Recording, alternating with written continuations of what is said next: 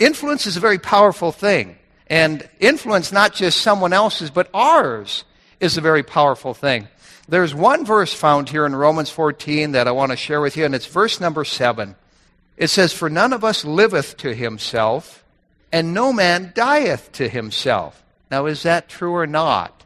In a more secular way, we might say no man is an island, and that is true. We all have influence. Verse seven again, "None of us liveth to himself, and no man dieth to himself." So in light of the fact we have influence, we need to guard it.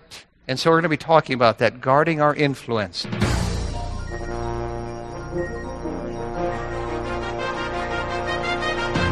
The Bible says that the gospel of Christ is the power of God unto salvation.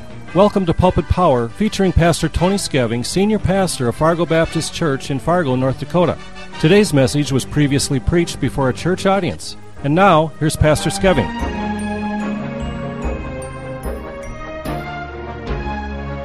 We're going to be talking today as we turn to Romans chapter fourteen on this subject, and that is guarding our influence. Guarding our influence. We just came through another election, and we saw a pattern continue in that election that we've seen in many past elections. We call it the coattails effect. And that is, certain politicians get into office or get booted out of office based on the current popularity of the president. He has an influence that uh, supersedes him, that causes some candidates not to get elected and others to get in who otherwise wouldn't have. It's really a matter of timing so much in politics, because of the influence of the man at the head of the country. Influence is a very powerful thing. And influence, not just someone else's, but ours, is a very powerful thing. There's one verse found here in Romans fourteen that I want to share with you, and it's verse number seven. It says, "For none of us liveth to himself, and no man dieth to himself." Now, is that true or not?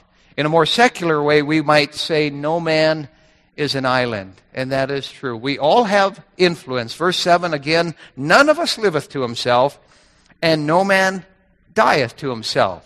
So in light of the fact we have influence, we need to guard it. And so we're going to be talking about that, guarding our influence. Let's pray first.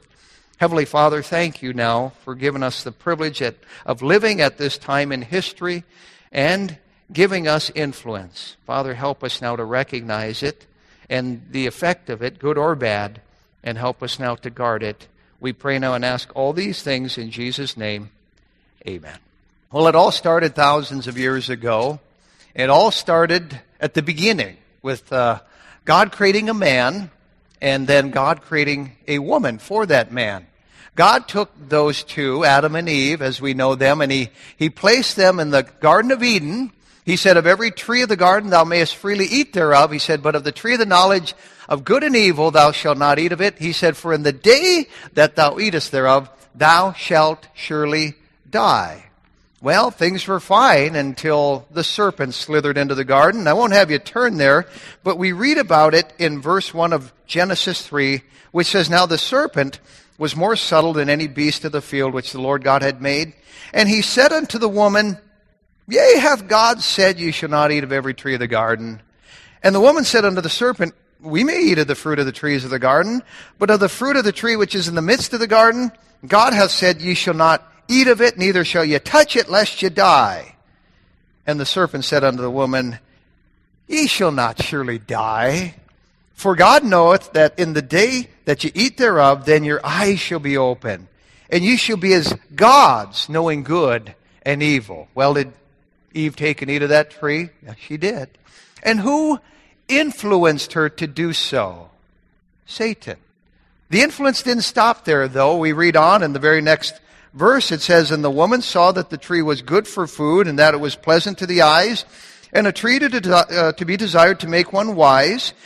So she took of the fruit thereof and did eat, and gave also unto her husband with her, and he did eat." So now who influenced him? The woman. The woman. Was it a big deal? Yeah, it was devastating. Every murder that has ever taken place, every rape that has ever taken place, every war that has ever taken place, the Holocaust in World War Two alone, which decimated six million Jews, can all be traced back to this act of influence. The serpent influenced the woman. The woman influenced the man. And it was not a harmless thing. You know, influence, by definition, according to Webster, is the, the power of a person or thing to affect others. That's pretty reasonable. The, the, the, the power of a person or a thing to influence others. We call it sway. Uh, we might call it uh, leadership because we're all affecting somebody, or leverage. We might call it impact. Uh, we might call it pull. We have pull. We have clout. But really what it is, is it's influence. And back here in Romans fourteen, our text says in verse seven, "For none of us liveth to himself, and no man dieth to himself." No man is an island. You might try to be. You might try not to influence anyone, but there's even something called passive influence. You know what that is? It's when you're not really trying to, to, to trip anyone up or do good or, or do bad. But we all leave this vortex behind us. No matter what we do, uh, there are folks who are caught up in it, and we have a very great responsibility to them. You say, "Well, Pastor, I... I don't want to influence anyone. It's my life. I just want to do as I please. I don't want to feel guilty for affecting anyone else." Well, that might all be well and fine. But in Psalm twenty-four, verse one, the Bible says, "The earth is the Lord's and the fullness thereof, and they that dwell within." The point is, it's not your life. The earth is the Lord's and the fullness thereof, and they that dwell therein. You don't belong to you. I don't belong to me. We belong to God. We are uh, His property, if you want to put it that way. The property of God on loan. We are simply stewards of the life that He has given us. So we cannot say it's my life. I want to do as I, I want without feeling guilty. It's God's life. He's placed us here to live it for Him. Now, there are a number of examples in the Bible of influence. I was just reading recently about Adonijah. Remember him, the son of David, who when David was getting old, it was Adonijah who exalted himself, hired fifty guys to run ahead of him as he just drove his chariot through town trying to be a big shot. Well, he invited the other sons of David to a big party except Solomon. I wonder why. And the fact is, it was God's will for Solomon to be the next king, not Adonijah. So Adonijah must decrease, Solomon must increase. And when Solomon came to the throne, he told Adonijah, "You better behave, buddy, or you're going down." And Adonijah tried to behave himself, but there was one thing he really wanted. David had a, a nurse, if you will, by the name of Abishag before he died. She was beautiful as far as we know, and Adonijah wanted her. But he didn't dare go ask Solomon himself. So what did he do? He went to an influence in Solomon's life, his mommy, Bathsheba. And he said, "Could you ask Solomon if I could have Abishag?" Why? Well, because Bathsheba had some influence over the king, no less, Solomon himself. That's called influence. In fact, that whole mommy thing, I, I find James and John doing the same thing. When they wanted to, to buck and jockey for position by sitting next to Jesus in heaven, they brought mommy into the picture. Remember that? And they said, "Mom, would you ask him for us?" And she did. Why? Well, they were hoping she would have some influence over them. You know, we find that uh, Pilate's wife evidently had some influence even in Pilate's, Pontius Pilate's life. Because she had that dream, she said, "Have nothing to do with that man." Have you ever tried to go through somebody like their wife or their mother? How many remember uh, Tony Orlando from uh, years ago? You older timers would. He had a hit back in the, the early seventies about the yellow ribbon around the old oak tree and so on and so forth. I, I ran into his mother. It's a long story. It was a long time ago. But I wanted to get a tract to him, and I gave it to her, and I said, "Would you give this to him for me?" She said, "I certainly will." And this, it was his mom. Well, that's influence, folks. And influence is any person that has power or sway that affects somebody else. Let's talk about it here. We all have some of it. First of all, let's talk about the ruinous effect of influence. There's a, a number of people down through the annals of time and history who have ruined others through their influence. Obviously, Hitler would come to mind. You know, you've seen the video, as as I have perhaps, of him filling these huge courtyards with just tens of thousands of people, and up there just having a duck fit, giving this big inspiring speech, and, and all the people are doing this, and almost mesmerized and brainwashed, and he had this huge influence over this whole country, enough to plummet them into this destructive world war. That's a ruinous effect. Look, if you would, back in First Kings chapter eleven. And let's take a, a look at that man Solomon, whom I mentioned just a moment ago, and, and something that came into his life in First Kings chapter eleven that ruined him. It was an influence that came into his life, and it was the opposite sex in this case. In First Kings eleven, we find the wisest man to ever live, and gifted from God in so many ways and doing so many wonderful things, but in, in a ruinous effect came into his life, and we pick it up in verse one. It says, "But King Solomon loved many strange women." That means unsaved, ungodly, heathen women, strange women, together with the daughter of Pharaoh, women of the Moabites, Ammonites, Edomites, Zidonians, and Hittites, of the nations concerning which the Lord said unto the children of Israel, "Ye shall not go into them, neither shall they come in unto you, for surely they will turn away your heart after their gods." Solomon clave unto these in love. And he had seven hundred wives, princesses, and three hundred concubines. I'd say that's overdoing it a little bit. And his wives turned away his heart, for it came to pass when Solomon was old that his wives turned away his heart after other gods. And his heart was not perfect with the Lord as uh, his God, as was the heart of David his father. Notice verse four says, when Solomon was old, that his wives turned away his heart after other gods. We find out that they were a ruinous influence in his life. In fact, fast forward to chapter fifteen of First Kings here, and we find that after Solomon died, his son Rehoboam took over, and, and he was a dud, and he split the kingdom into the northern kingdom, the southern kingdom. And the northern king was Jeroboam. It was Jeroboam and Rehoboam. I call them the Boam boys. And Jeroboam was nervous about everybody going back to, to Jerusalem to celebrate the Passover, and, and uh, them throwing him under the bus eventually. And so he, he invents Baal worship up there in the north, and, and, and plummets the country into a point of no return, so much so that by seven twenty-two B C, they were destroyed by the Assyrians.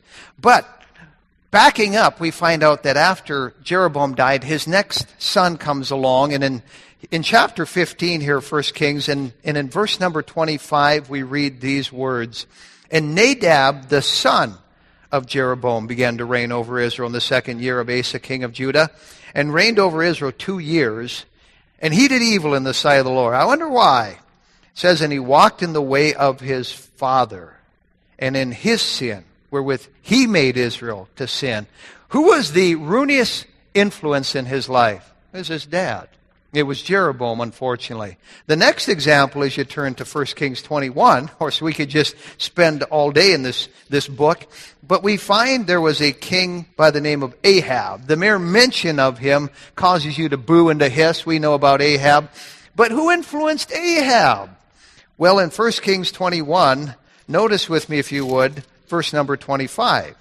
The Bible says, "But there was none like unto Ahab, which did sell himself to work wickedness in the sight of the Lord, whom Jezebel, his wife, stirred up."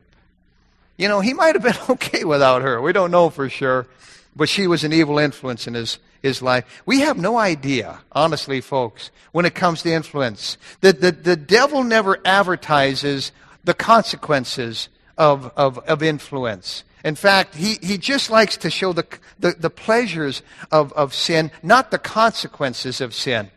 But we find here how our influence lives on, and, and how we're going to always reap. We're going to reap later. We're going to reap more.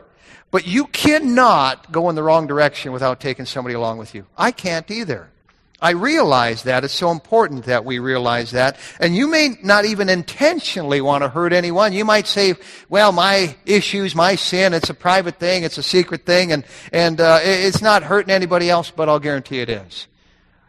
You cannot go in the wrong direction without taking someone with you, even unintentionally. So we see the ruinous effect of influence. But secondly, we see the righteous effect of influence, the righteous effect of influence. There was a missionary by the name of John Getty, and he went to the uh, Antioch people in eighteen forty-eight. It's a little island out there in the South Pacific, uh, not that huge of a population, but he spent twenty-four years laboring there to those heathen people until eighteen seventy-two. There is this uh, tablet there still on that island erected to him to this day, and it says in so many words that when John Getty came to this island, there were no Christians. When he left this island, there were no heathen. That's quite an influence, isn't it? Oh, that, that we would have such an influence. Look back, if you would, in First Samuel chapter nineteen, as long as you're back there in your Old Testament. And we find, of course, the story back here in First Samuel of King Saul. King Saul started out pretty decent. Uh, in fact, he must have been a pretty good man who in his earlier years raised a good man like Jonathan. I mean, if you have a son like that, Jonathan was great. And if Saul raised him, he must have been a decent dad and a decent man at that time. And, and maybe the power went to his head. Maybe that's where he went south. He went sour and he went bad. The power. But we find out that by chapter nineteen here, he's on a rampage. He's been bitten by the green monster of jealousy. He hates David because David's getting the kudos and he's not. And so he's out to kill David here. Well, Jonathan comes along, and we pick it up in chapter nineteen and in verse number four. Jonathan spake good of David unto Saul his father, and said unto him, Let not the king sin against his servant, against David, because he hath not sinned against thee, and because his works have been to theeward very good. For he did put his life in his hand, and slew the Philistine, that's Goliath. And the Lord rather worked a great salvation for all Israel. Thou sawest it, and did rejoice. Wherefore then wilt thou sin against innocent blood, to slay David without cause? And Saul hearkened unto the voice of Jonathan. And Saul sware, As the Lord liveth, he shall not be slain. Now who encouraged him? Who influenced him to make that decision? Jonathan. We find here a, a righteous effect of influence in the life of Jonathan, and later on even affecting David and encouraging him in a great way. Why? Because there's power in influence. In fact, in our households, we just start there. If we can have a righteous effect on our families domestically, what a powerful thing that is. Look in the New Testament, if you would, to First Peter chapter three. Now, I've already touched on the power of parents over their children, and, and that is with those kings who affected their lineage and their bloodline in, in a certain way. But what about husbands and wives? Do we influence each other as spouses? The answer, obviously, yes. In First Peter chapter three and in verse number one, it says, Likewise ye wives, be in subjection to your own husbands, that if any obey not the word, the word of God, the gospel, they also may without the word be won by the conversation of the wives, while they behold your chaste conversation or lifestyle coupled with fear, the fear of God. Notice it mentions here gals who have unsaved husbands, and that's sadly a common thing.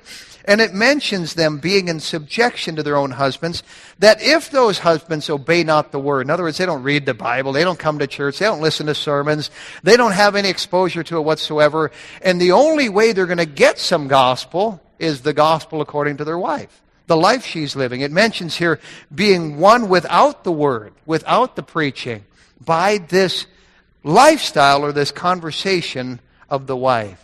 Yeah, that wife can have quite an influence over her husband. In fact, turn back to First Corinthians chapter seven. You find here that it's actually a two-way street, that if the husband has an unsaved wife, it works that way as well.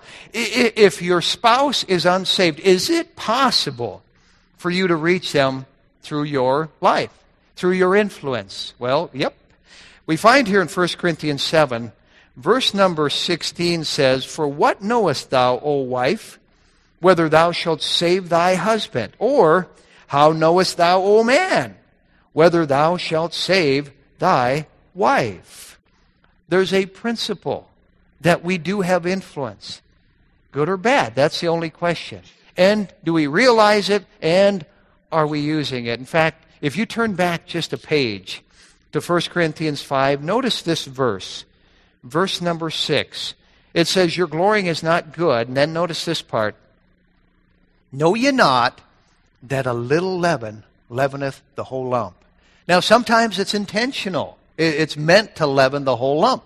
But the point is, it spreads. And that's like our influence. And don't we realize that? A little leaven leaveneth the whole lump. And, and our influence definitely spreads like that leaven. The principle here is our influence is like leaven, be it good or bad. We see the ruinous effect. We see, secondly, the righteous effect. But thirdly, we see the remote effect. The remote effect of our influence. Sometimes we don't even we don't even see how it's affecting others remotely. A number of years ago, there was a young man who uh, was eighteen years of age and had gone through twelve years of school. And on graduation night, he got drunk and died in a tragic car accident.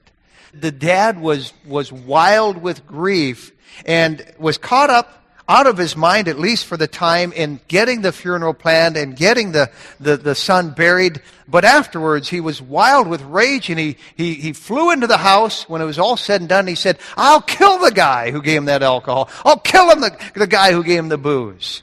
To calm his nerves, he went over to the, the liquor cabinet, and he reached for his scotch, and it wasn't there, but a note was there in its place.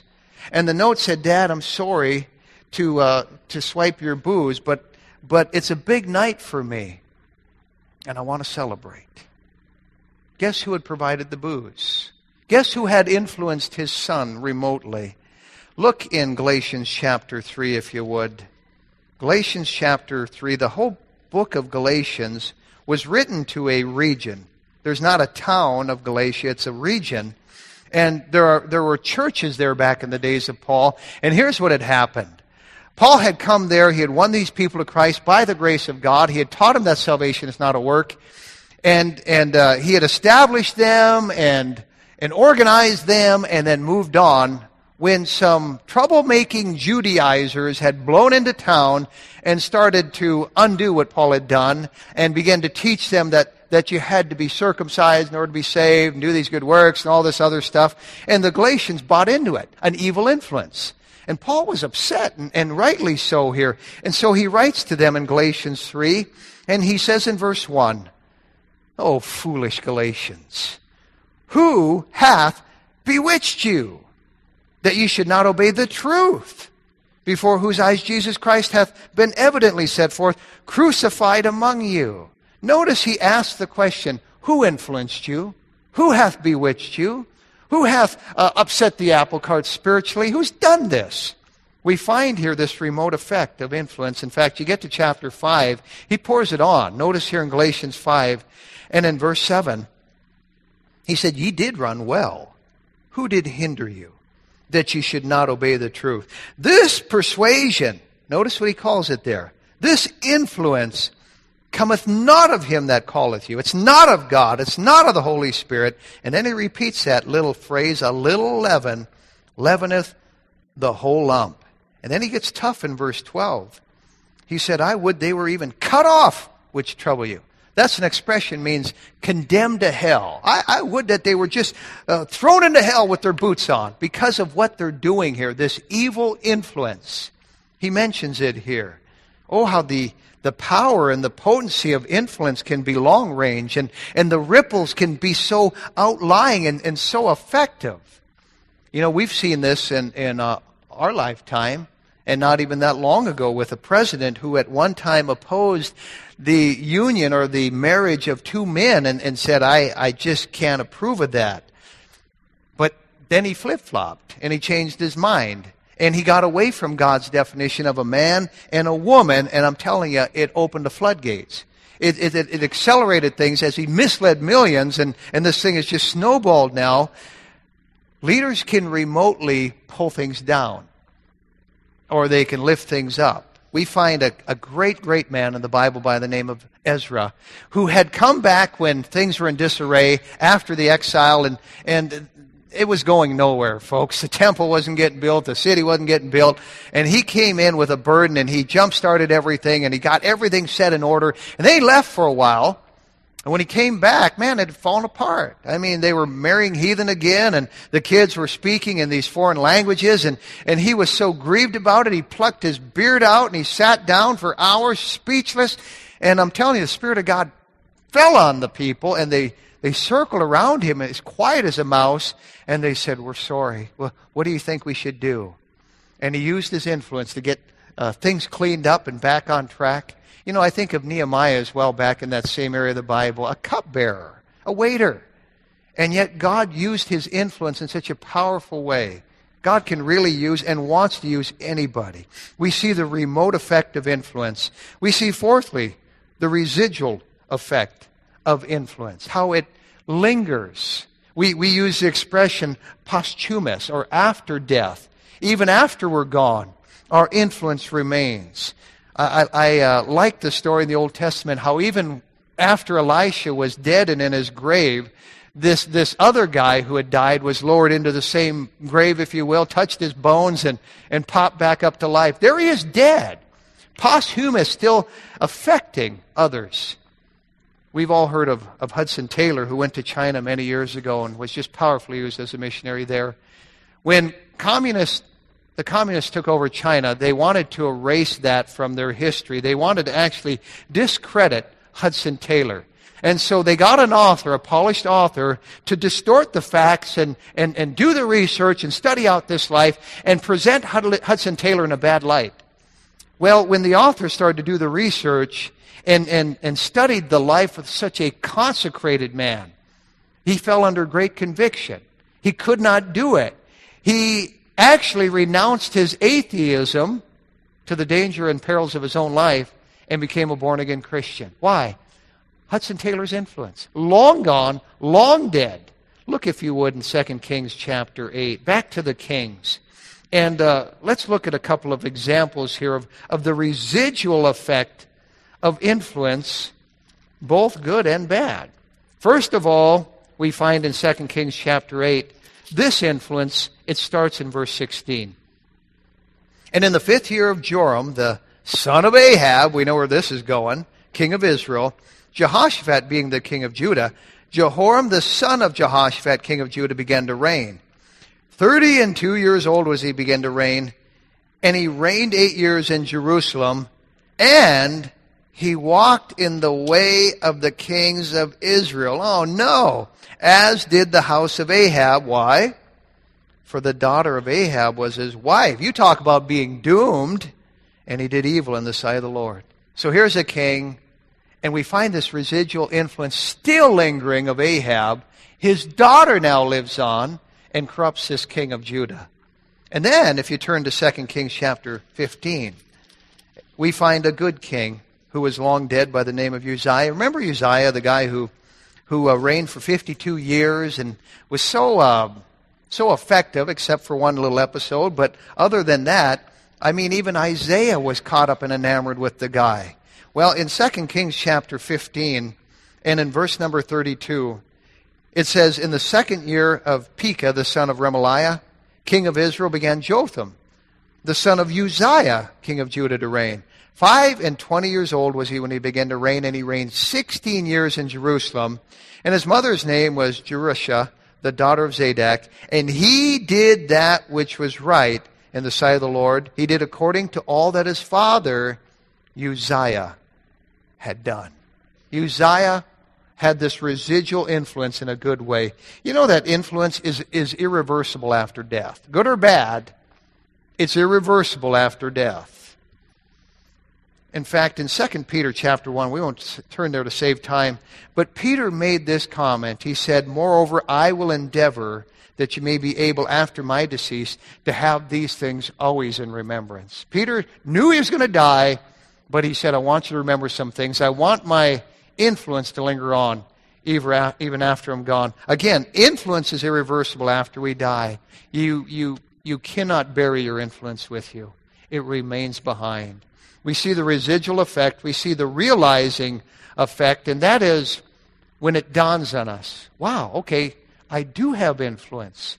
There was a little eight-year-old boy who went out shopping all day with his mother. From store to store they went, and finally, it was getting later in the day. They're in this store, and uh, the owner of the store handed the boy a lollipop.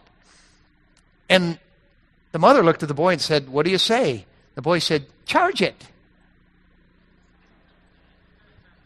Well, anyway, She, he'd been listening to Mom all day. We find here that uh, sometimes our influence is eye-opening and, and sobering, especially when we see stuff in the lives of our kids, and we don't even realize they're picking up on it. There have been many eye-opening times for me with my own kids raising them where I went, oh, I know where they got that. From their mother. Yeah, no, just kidding. From me and my wife, obviously. But we have influence, folks, whether we seek to have it, whether we desire to have it, whether we expect it. The only question is, who are we influencing and how are we influencing them? We find this realizing effect of influence. Years before Woodrow Wilson became president, he was in a barber shop. And he was sitting in his chair and didn't really have the wherewithal to see who had just come in, but Uh, he realized somebody just came in, and a personality at that. And the guy sat next to him in the, the chair and started to get his haircut. And he, he kind of tuned in on that conversation and realized that man in that chair had taken a personal interest in the, the, the person who was cutting their hair. And he began to witness to that barber. And, and Wilson started listening, and he said it was like an evangelistic service. I realized I had D L Moody in the chair next to me getting his haircut. And he said the, the, the spirit of the whole place changed with Moody sitting in that chair, witnessing to that barber and, and speaking out in, in unashamed tones. And finally, when, when Moody paid for his haircut and he left, Wilson said, I lingered behind just to kind of take in the, the effect of it all. And he said the, the people in there spoke in undertones. Kind of, kind of like no one knew his name, but they, they knew somebody had elevated their thoughts and brought them to this place of worship. D L Moody had been in the barbershop. Wouldn't it be something to have that kind of an influence? Do we realize the influence we have? We've talked about the ruinous effect, the righteous, the remote, the residual, and the realizing effect, but finally, the Redeemer's effect of influence. Turn quickly, if you would, to First Peter Chapter four, the Redeemer's effect of influence. Think of all the characters in the Bible who have influence, and then think of the influence of our Lord Jesus Christ.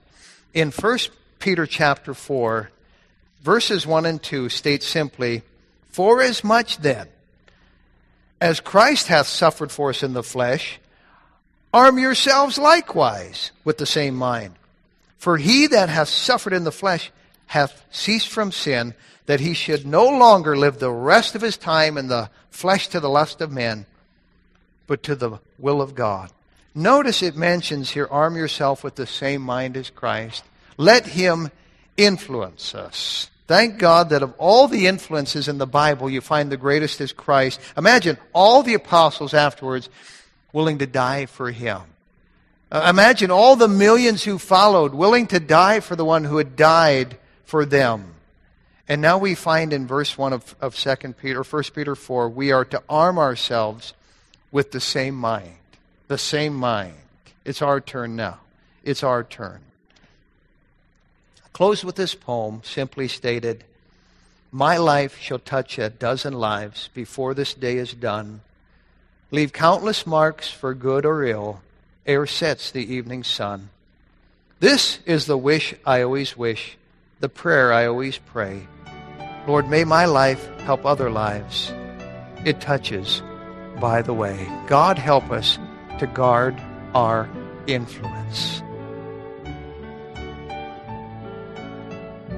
You've been listening to Pastor Tony Skeving of the Fargo Baptist Church in Fargo, North Dakota.